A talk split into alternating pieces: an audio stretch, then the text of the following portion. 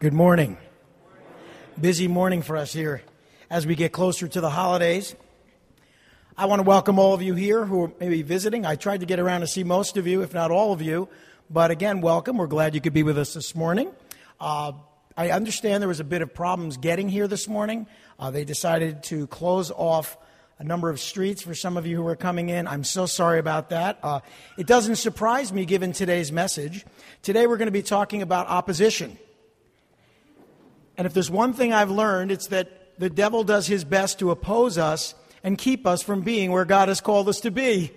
So for those of you who persevered and got here and got parked and maybe even had the double park, which is fine, we just want to welcome you and thank you for persevering. This morning, we are going to be in God's Word in Acts chapter 13, verse 4. In Acts chapter 13, verse 4, we're going to see that Barnabas and Saul preached the gospel on their first missionary journey in an area on an island actually called Cyprus. And that in and of itself is pretty predictable. What I think isn't so predictable, actually should be predictable, is the opposition that they received in trying to reach people with the gospel. Now, I think one of the things you're going to find out very early on in your walk is you will be opposed every single step of the way in this world, by the world, by spiritual forces of darkness, as you attempt to serve the Lord with all your heart. I can guarantee, in fact, I can promise you that as you step out and say, Lord, Heavenly Father, use me. I want to reach my family. I want to reach my coworkers. I want to reach my neighbors. I want a, an opportunity to share the gospel with them. I can guarantee the very next thing that will happen, there will be some form of opposition. It can be something simple or annoying, or it can be something drastic and very real. But what I can tell you is you can expect opposition to serving the Lord. Let's, let's open in a quick word of prayer. Lord Heavenly Father, we offer up this service to you now. We thank you for the opportunities that we've had already for fellowship and prayer and worship. But we now ask that as we study your word, you would speak to our hearts and give us an understanding of your word and help us to apply it to our situations, our circumstances, and to our world today. For if it's not applicable, if it's not something we can take home and put into practice, then we've just gotten a little smarter. And Lord, it's not intelligence alone that we need today. We need wisdom and understanding. We need your strengthening and your encouragement that we might apply your word to our lives and let you work through our lives in Jesus' name. Amen. Well, let's look at verses 4 and 5. We know from last week's study that Saul and Barnabas were called to go. They were called to go on their missionary journey to preach the gospel among the Gentiles. So it says the two of them in verse 4, sent on their way by the Holy Spirit, went down to Seleucia and sailed from there to Cyprus. And when they arrived at Salamis, they proclaimed the word of God in the Jewish synagogues. John was with them as their helper. And we've been introduced to these individuals this isn't the first we've seen any of those individuals we've talked about. Barnabas and Saul, they, they, they sailed from Seleucia to Cyprus and they arrived at a place called Salamis. Now, these individuals, Barnabas and Saul, had been ministering for about a year together in the church at Antioch.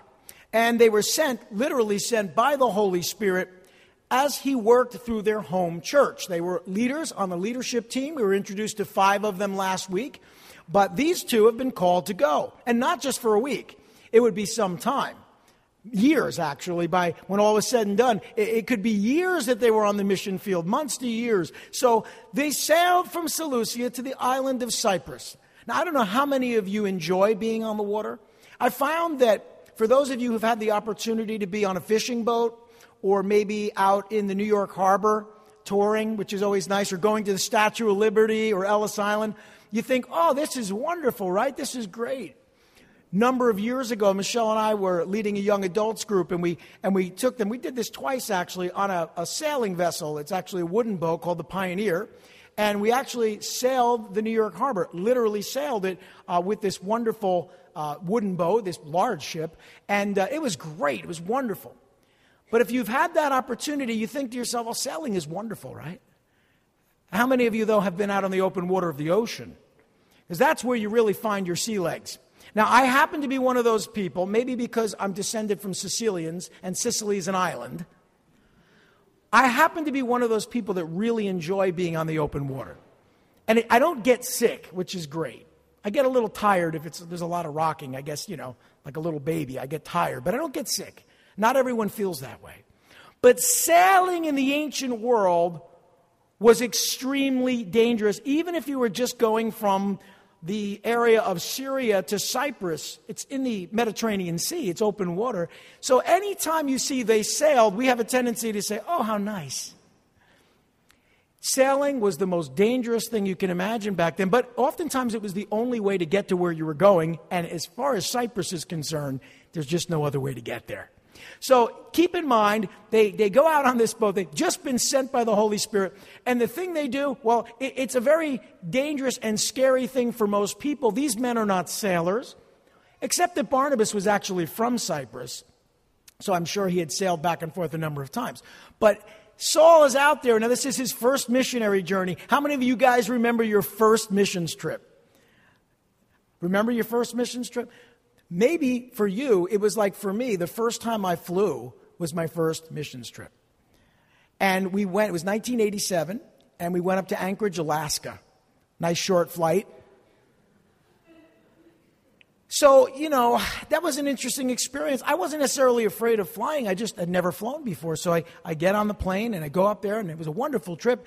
But part of the fear associated with going was getting there or not getting there, I should say. So maybe you've experienced that. I know Pastor Joe, our missions pastor, has shared many times that when God called him to the mission field, one of his biggest concerns, right, Joe, was flying. You weren't a big fan of flying, and then you were flying to Russia and you were flying all over to, to different places. And I, I guess you've gotten over that since, haven't you? Maybe not. but he goes because that's what God has called us to do. Amen? And sometimes you can drive, but sometimes you have to fly. Well, they had to sail. So look at these individuals. I mean, I want you to, I'm trying to paint a picture so you don't think of these men as, you know, superheroes. They're just going where God has called them to go. And I'm sure Barnabas had something to do with why they were going to Cyprus. They sailed from Cilicia to this island. Now, Cilicia is a, a city in Syria. It's near the mouth of the Orontes River. It's about 16 miles from Antioch. First thing they do, leave their home church, travel 16 miles, get on a ship, and go to what is a beautiful island off the coast of Israel in the Mediterranean Sea. Barnabas, again, originally from Cyprus, would have been familiar with the island. It's a good choice. So this is what they do. Barnabas and Saul arrived at a place called Salamis. They proclaimed the word of God in the Jewish synagogues, plural. Synagogues. Now, Salamis was a principal city. It's on the southeast coast of the island of Cyprus. If you're familiar with the Mediterranean and the Isle of Cyprus, you know that it, it is a long island, kind of shaped almost like a Cuba or something. It's a long island, a lot bigger. Uh, but on the southeast coast, you have this city, and there seems to have been several synagogues in the city of Salamis. So, what's the first thing they do? Go to the place where people know the Word of God. It's always easier to minister to a group of people who know the Word of God. Amen? I mean, you don't have to start from zero. You, you, you can talk to people about things. And you know, one of, the, one of my pet peeves, uh, I grew up in, an Episcopalian. My father was raised Roman Catholic. Uh, I grew up in a very religious sort of family. family. You know, we, we, we went to church every week, and, and family members, when they went to church, it kind of wasn't a church like this. It was not very relaxed. It was a different kind of church. And one of my pet peeves when I became a Christian in the 80s uh, was that a lot of people didn't consider sort of religious Christians like Episcopalians or Roman Catholics Christians. They, they kind of poo pooed that. They didn't, you know, they were very negative toward individuals from that background. But what I've learned is if you speak to someone who is raised in either the Anglican or Episcopal Church or the Roman Catholic Church, they will oftentimes know a lot more than you realize because week after week they were instructed in the basics of the faith. Now, that can't speak to whether or not they gave their heart to God. It's possible to go to church every week and not give your heart to God in this church or any church. But when individuals hear the truth of God's word, it is very fertile ground to share Christ. But if your approach is to knock or be critical of their religious experience, you've already lost. First of all, it's inappropriate. Second of all, it's not helpful. So oftentimes when I'm speaking to someone who, who knows the Word of God, maybe they were raised a Lutheran, maybe they were raised a Methodist, maybe they were raised a Presbyterian, maybe they were raised Roman Catholic. I acknowledge that they probably know the gospel, have heard it their whole lives. And then the next thing is, do they believe it? Do they acknowledge it? Have they given their hearts to Jesus Christ? Are they living for Him, serving Him, loving God with all their hearts, mind, soul, and strength, and their neighbors as themselves? But you have to acknowledge that they know something about God. That's the good news. The good news is that they went to a place where people knew something about God. Now, you may be called to go to a place where people know nothing about God, or what they know about God is really incorrect, or the God they serve is a false God. That's a completely different situation. We'll see that as we go through the missionary journeys of Paul and others. We'll see that many of them, many times, we're called to confront paganism and different belief systems that were incorrect. But for today, understand that they're going to a place where people know about God. And so, this is what happened. They went to the Jewish synagogues. You see, the, the, the, Jews at that time were broken up into like two different groups of people those that acknowledged Jesus as Messiah and those that didn't. Then there were some Greeks that believed in Jesus, then they became Christians. They never became Jews, they became Christians. So, those of the Jewish background who became what we would call Christians were those of the way. They were called disciples or believers. They generally weren't called Christians because Christ is a Greek word.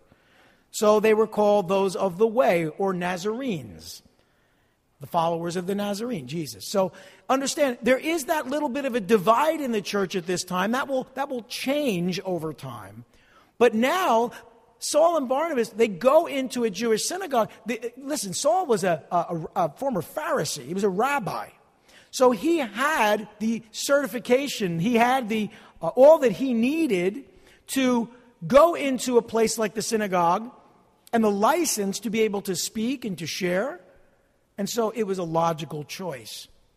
Now, as I said, there seemed to have been several synagogues there. And then we're told that a man by the name of John Mark, who we've been introduced to before, had traveled with Barnabas and Saul. Why? To assist them in the ministry. He wasn't one of the speakers. He, he wasn't one of the main individuals leading the team, but he was with them. He was a part of the team. Now, if you're not familiar with John Mark, you need to know that as you step forward to serve God, God will use you mightily. It may start with you helping out with perhaps the Sunday school, or even just getting involved in the upcoming Sunday school presentation, the Christmas presentation. Or you might get involved helping out in Calvary Kids, or, or you might just get involved in some other aspect of ministry. Maybe you help vacuum up after fellowship hour. Or maybe you come and you set up early, or you serve in the worship team. You need to understand something that that is just as important as anything we do here if you're called by God to serve God, do that faithfully. And it's not that God will call you to bigger and better things, He'll just call you to more things. And some of those things may appear bigger and better and more important, but they're actually not. It's all very important in the kingdom of God. But let me tell you a little bit about John Mark. He was from a very wealthy family, probably born a Roman citizen. John was his Jewish name, Mark was his Roman name. We know that they were pretty wealthy. His mother Mary lived in a large home in Jerusalem and even had a Greek slave. So they were quite re- wealthy. Now, Barnabas was, was John's close relative, and he was, of course, very wealthy as well, as we've seen in the book of Acts. And I only say that because sometimes people think you can't be wealthy and serve the Lord. Well, you can be poor and serve the Lord, you can be wealthy and serve the Lord. Well, John Mark and his mother were among the very first Christians in Jerusalem. Peter, when he speaks of him in 1 Peter, considers him a son in the faith. I, I suspect, based on the writings, that maybe his, his dad wasn't in the picture. Just because, I mean, when someone says, oh, he's my son in the faith, it kind of lends itself to believing that maybe his father wasn't in the picture, but maybe he was. But Barnabas and Saul had taken him to Antioch after their mission in Jerusalem in chapter 12. But you know John Mark because John Mark is best known for writing the gospel that bears his name, the Gospel of Mark.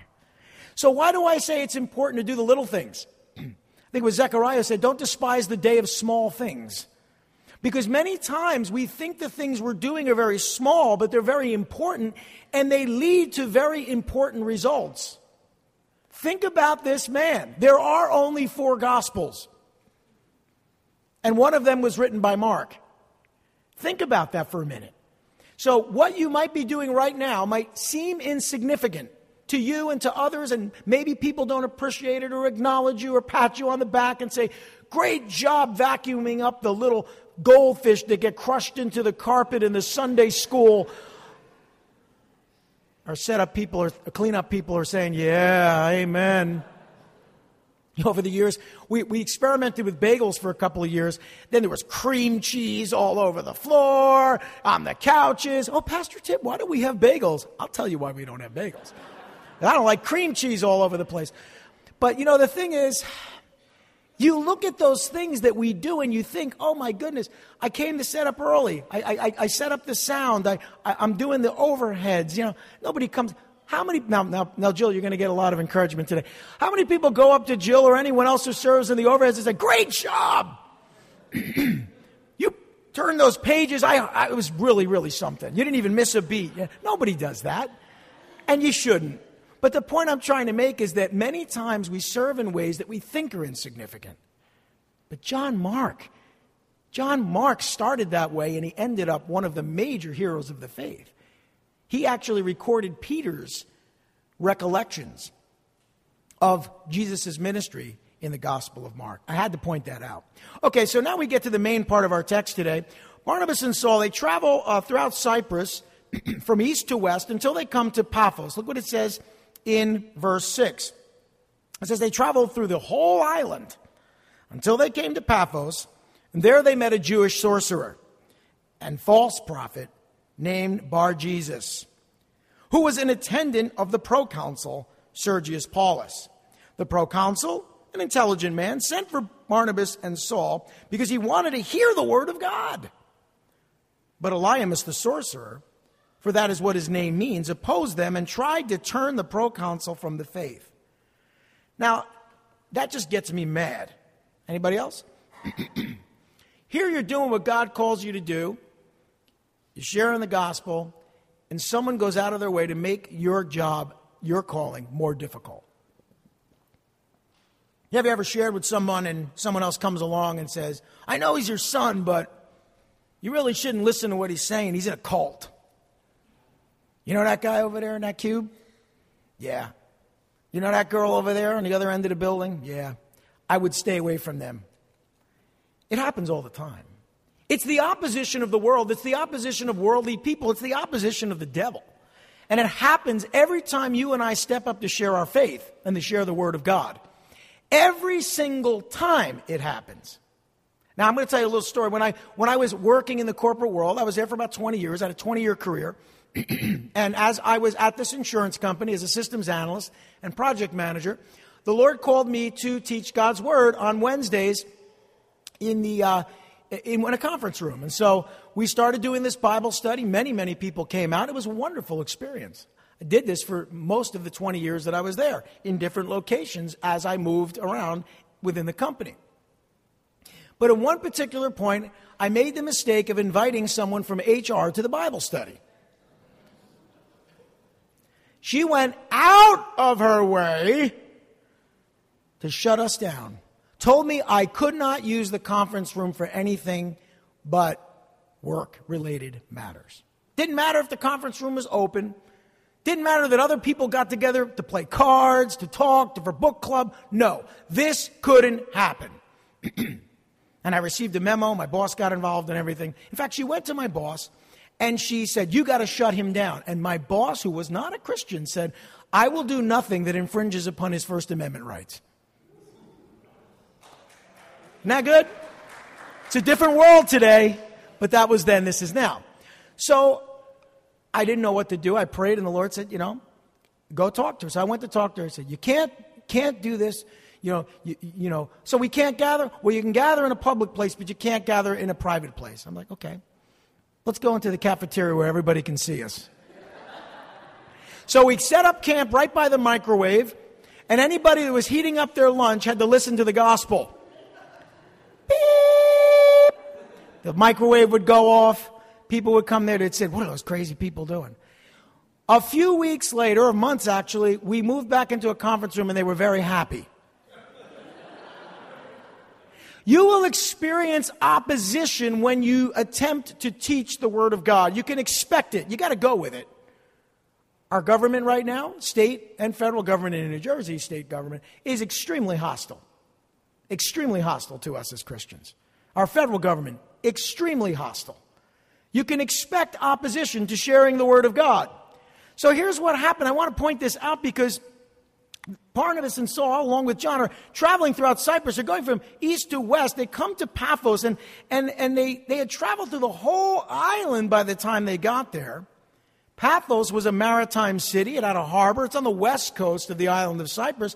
It was also the capital of Cyprus, and therefore the Roman proconsul was seated there. He's the politician, if you want to call him the governor of the island, he's the proconsul. He's the number one political figure in Cyprus or on the island of Cyprus. And he wants to hear the word of God. And I think that's awesome. Amen?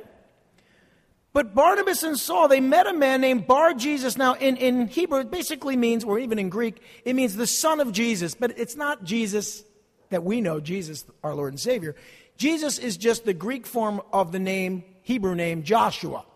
So Bar Jesus means his father's name was Joshua. Okay, that's all it really means, but it's kind of weird that his name is Bar Jesus.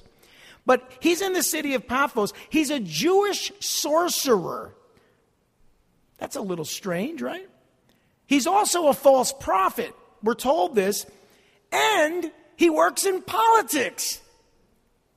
I know it's really hard to imagine someone who's into the occult and someone who's a false prophet who claims to speak for God or claims to speak the truth for that matter, being the attendant or surrounding a powerful individual on Cyprus or in Washington or anywhere else. But I am convinced that the real problem in our nation today isn't a political party problem. The problem is a demonic one. The problem is that politicians have always been crooked, but now they're actually influenced by, if not even possessed by, spiritual forces in high places. I believe they're surrounded by individuals whose intent is to prevent God's working. That much is clear. I'm going to tell you, I don't think that was the case in the previous administration. In fact, I, I, not at all. In this administration, it seems very obvious to me, and I'm not speaking as a political person, just open your eyes. It seems very obvious to me that the current political climate, certainly in this state, certainly in New York City, certainly in very liberal areas, you know, you can be more progressive in your politics and be open to sharing the gospel. We just don't see that. It's not about being progressive, it's not about being liberal or conservative, it's about being anti Christian. You see, that's my main concern is that when a government, state or, or federal government be, becomes anti Christian, I don't have to wonder what's going on. The individuals in power are or are surrounded by people like this man, Bar Jesus. Okay? You see, that's the thing. So now you start to think like me. You start to think, oh, what can we do? We got to win the next election. Oh, my good. And, and listen, you can protest, you can write letters. You know, I recently wrote, um, I don't know how many of you know the Senator Joe Manchin. He's a Democratic senator from uh, West Virginia. He's a very conservative Democrat. I recently wrote him and thanked him for standing on his principles. I don't agree with everything the man does or says. You know, I'm not a Democrat. I'm not really even a Republican. I'm an independent conservative. But I wrote him and thanked him for standing up for what he believes. We need to do that. When you see a politician who you may not even like do the right thing, you need to encourage them. But that's not going to change things. That's only going to encourage someone. You and I, we need to be in prayer. This is a spiritual battle, and we're going to see how Paul fought it. And I think we've been fighting with the wrong weapons. I think we need to fight the good faith, a good uh, fight of faith. We need to do that. We need to run the race. We need to fight the good fight. We need to do that, but, but wait a minute, make sure you're using the right weapons. Our, our weapons are not carnal, but they're mighty to the pulling down of strongholds. We've been given the sword of the Spirit, which is the Word of God. If you look at the armor of God, the, the Word of God is the only weapon we're given. But we also have prayer, which is our shield of faith. We, we have all of this, right? Are we using it? Or are we too busy, you know, going on Twitter or Instagram or Facebook and voicing our opinion? Can, I'm just going to be bold, I'm going to be brash, and you're not going to like this. Get the heck off of that stuff. Why are you in the arena with the lions and the tigers and the bears? Oh my. Now, it, oh, I use it to see pictures of my grandkids. Fine. But if you're commenting on posts and arguing with people about your political viewpoints and what you think, why? Why? If you can answer the question, stay on Facebook, but I don't think you can. Now, I've been a little bold about that because no good will come of things like that. You're fighting with the wrong weapons. Yes, the fight needs to be fought. Yes, of course it does. But fight with the right weapons, the ones God gave you by the power of His Spirit, and you will be victorious. Take on the enemy on His turf with His weapons, which are carnal, you will lose.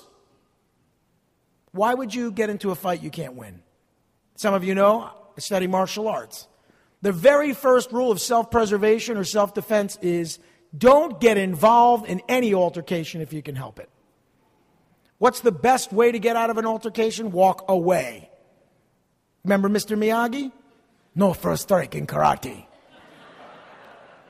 I'm imitating Miyagi. Please don't be offended that I did an Asian accent.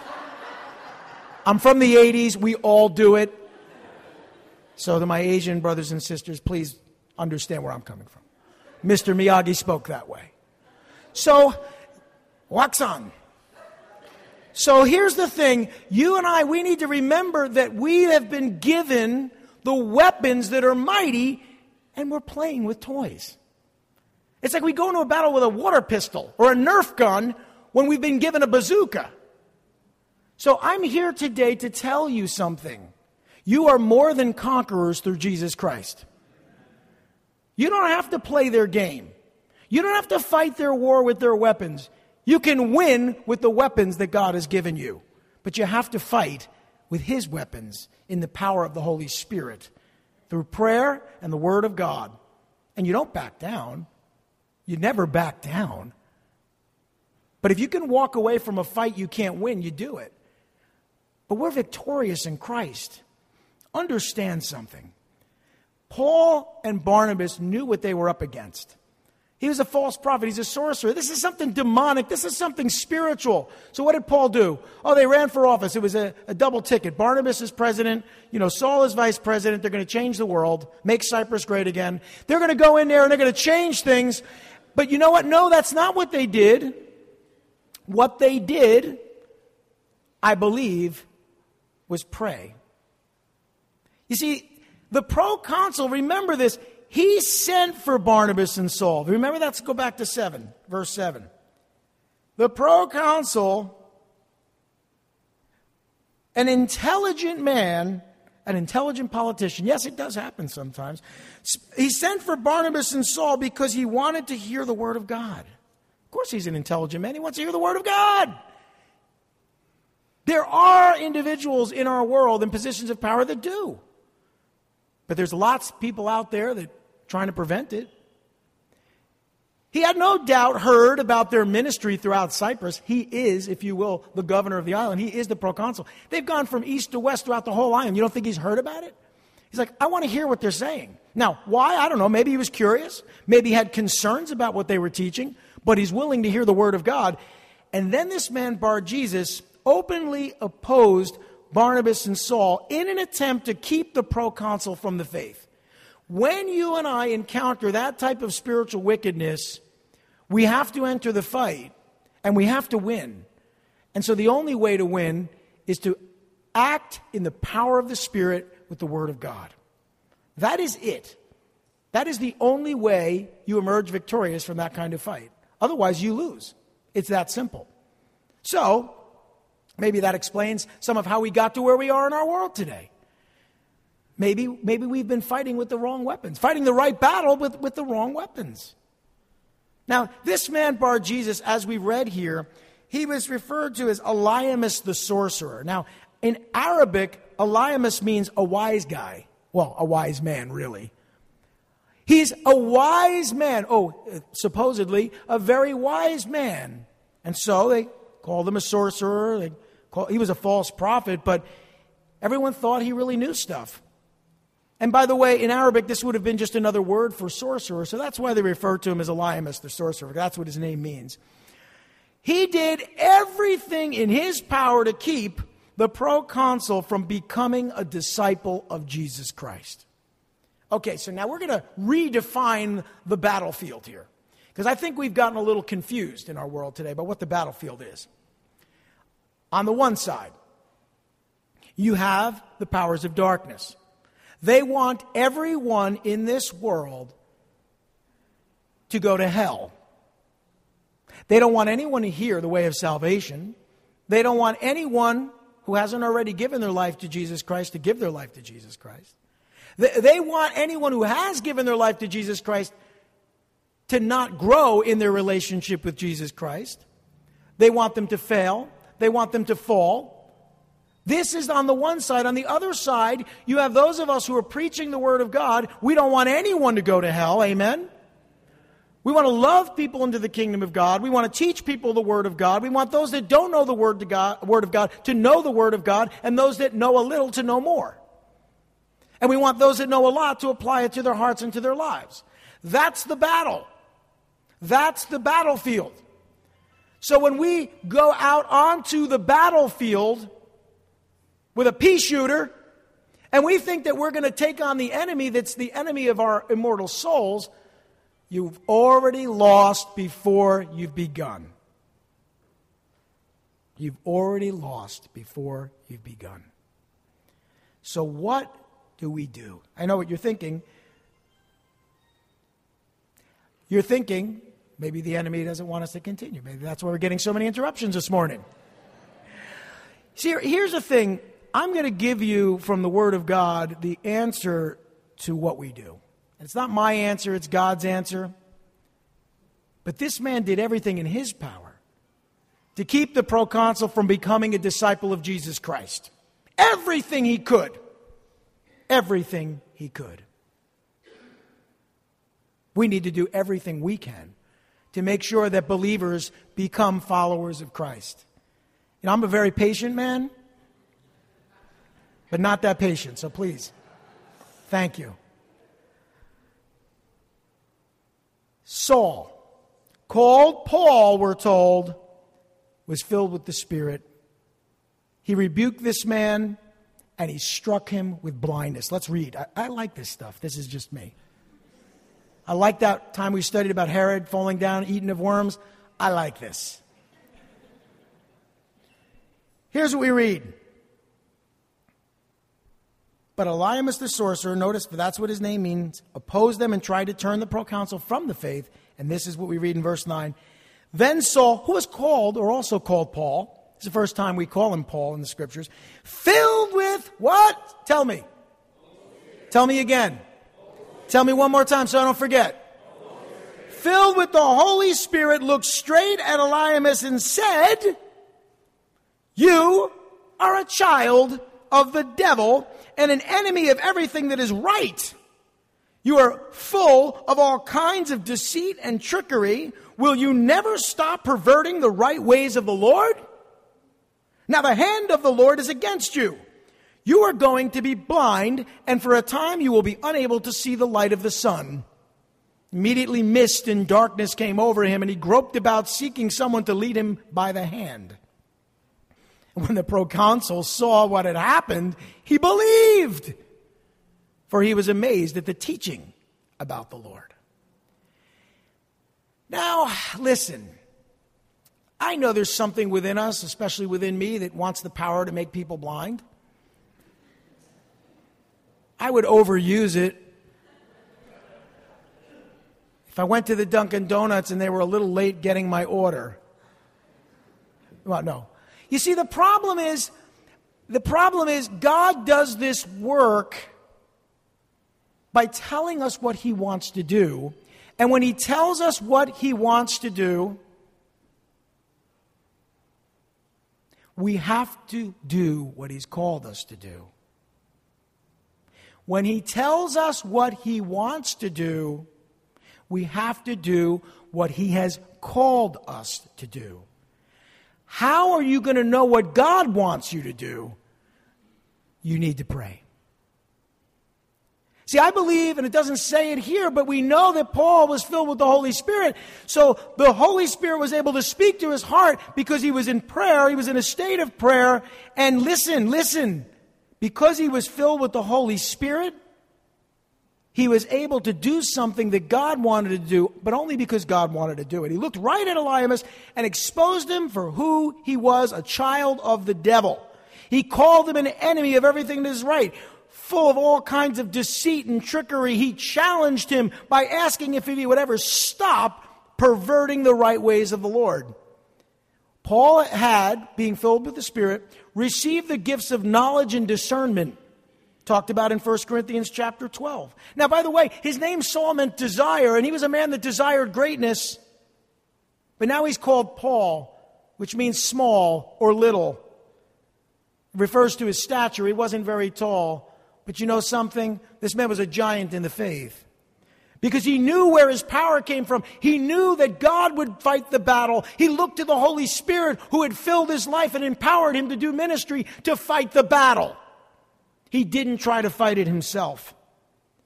And then Paul prophesied that the Lord would strike this man with temporary blindness. By the way, temporary blindness. God is merciful. This man was blind to the truth. Well, now he was blind. And it wasn't going to last forever. But it was going to last long enough to get this guy out of the way so that Sergius Paulus could come to faith. He was immediately struck blind, unable to find his way home. I love that. You know, he groped about, seeking for someone to lead him by the hand. He, he couldn't even find a way out at that point. Paul had received the gift of miraculous powers as well. Paul was very gifted by the Spirit. This is a miraculous power, okay? Raising the dead, casting out demons, calling somebody out like, like, like Paul did, and then him being blind, or the time Peter said to Ananias and Sapphira that they would fall down dead, and they did. Those are called miraculous powers. I know we all want miraculous powers, but it doesn't come to us because we want them. It comes to us because we're doing what God has called us to do, the way He's called us to do it. And then He tells us in prayer as we're filled with the Spirit, this is what I want to do, so do it. This is what I want you to say, so say it. Okay, this wasn't Paul's idea. Was God's idea. He was just listening. Paul was just a good listener. So the proconsul, when he sees this happen, believed the word of God and the preaching of the gospel of Jesus Christ. The miracle performed by the Holy Spirit, not by Paul, caused him to put his faith in Jesus Christ. That's the purpose of miracles. He was not only amazed by the miracle, but also, if you noticed, by the teaching about the Lord. Listen, it says it here. When the proconsul in verse 12 saw what had happened, he believed, for he was amazed at the miracle? No. He was amazed at the teaching about the Lord, which included the miracle, but it's the Word of God that amazed him. The power of God's Word is amazing. Why are we not using the Word of God to fight the battle today? Churches have abandoned the Word of God. Those protesting are not standing on the Word of God. Where are the prayer meetings? Where's the filling of the Holy Spirit to stand up and, and stand up for what we believe? This is how we fight the good fight of faith. This is how we win. So, brothers and sisters, the Holy Spirit will empower us to speak, but it's the teaching about the Lord that brings faith and salvation, not the miracles. Miracles just impress people and get their attention. It's the Word of God that changes lives. So, as I ask Rachel to come up to close out the service, I want to remind you of this. The weapons of our warfare are not carnal, that is, they're not earthly, they're not worldly, but they're mighty to the pulling down of spiritual strongholds. There is a stronghold in Trenton. And it's of the enemy. How do I know that? What do they believe? What do they promote? How can you say that? Because what they say betrays their hearts. Out of the abundance of the heart, the mouth speaks. There is a stronghold in Washington and has been for a very long time. There are strongholds in our hearts. There are strongholds in the hearts of our neighbors and those around us. Those strongholds will only be pulled down by spiritual warfare. Spiritual warfare is fought through prayer, the study and the preaching of God's word, through the empowering of the Holy Spirit. If you fight in any other way, you will surely lose. Let's pray. Lord Heavenly Father, we thank you for your word. We thank you for this word. And we ask in the name of Jesus that you would fill us with your spirit.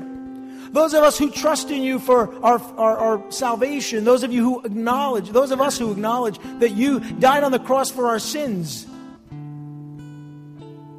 that you rose again on the third day, that you ascended into heaven and are coming again to judge the living and the dead. We believe you are our Lord and Savior. We believe in you. We put our trust in you. Our faith is in you. We cry out and we ask that if there's anyone here who can't be described in that way, that they would cry out to you and become a Christian, a follower of Jesus, a disciple, a believer. But for all of us who've exercised faith, we ask for a great outpouring of your Holy Spirit to give us intelligence and wisdom and understanding and discernment and help us to pray powerfully, earnestly, and to know what you want to do because we hear your voice, and then to do it in the power of your Spirit. And if it causes those who are blind spiritually to suffer that they might be saved, so be it. That others might come to know you by faith through the preaching and the teaching of your word. Lord, we thank you and we praise you. We ask that you continue to bless us here this week and throughout the weeks to come. In Jesus' precious name, amen.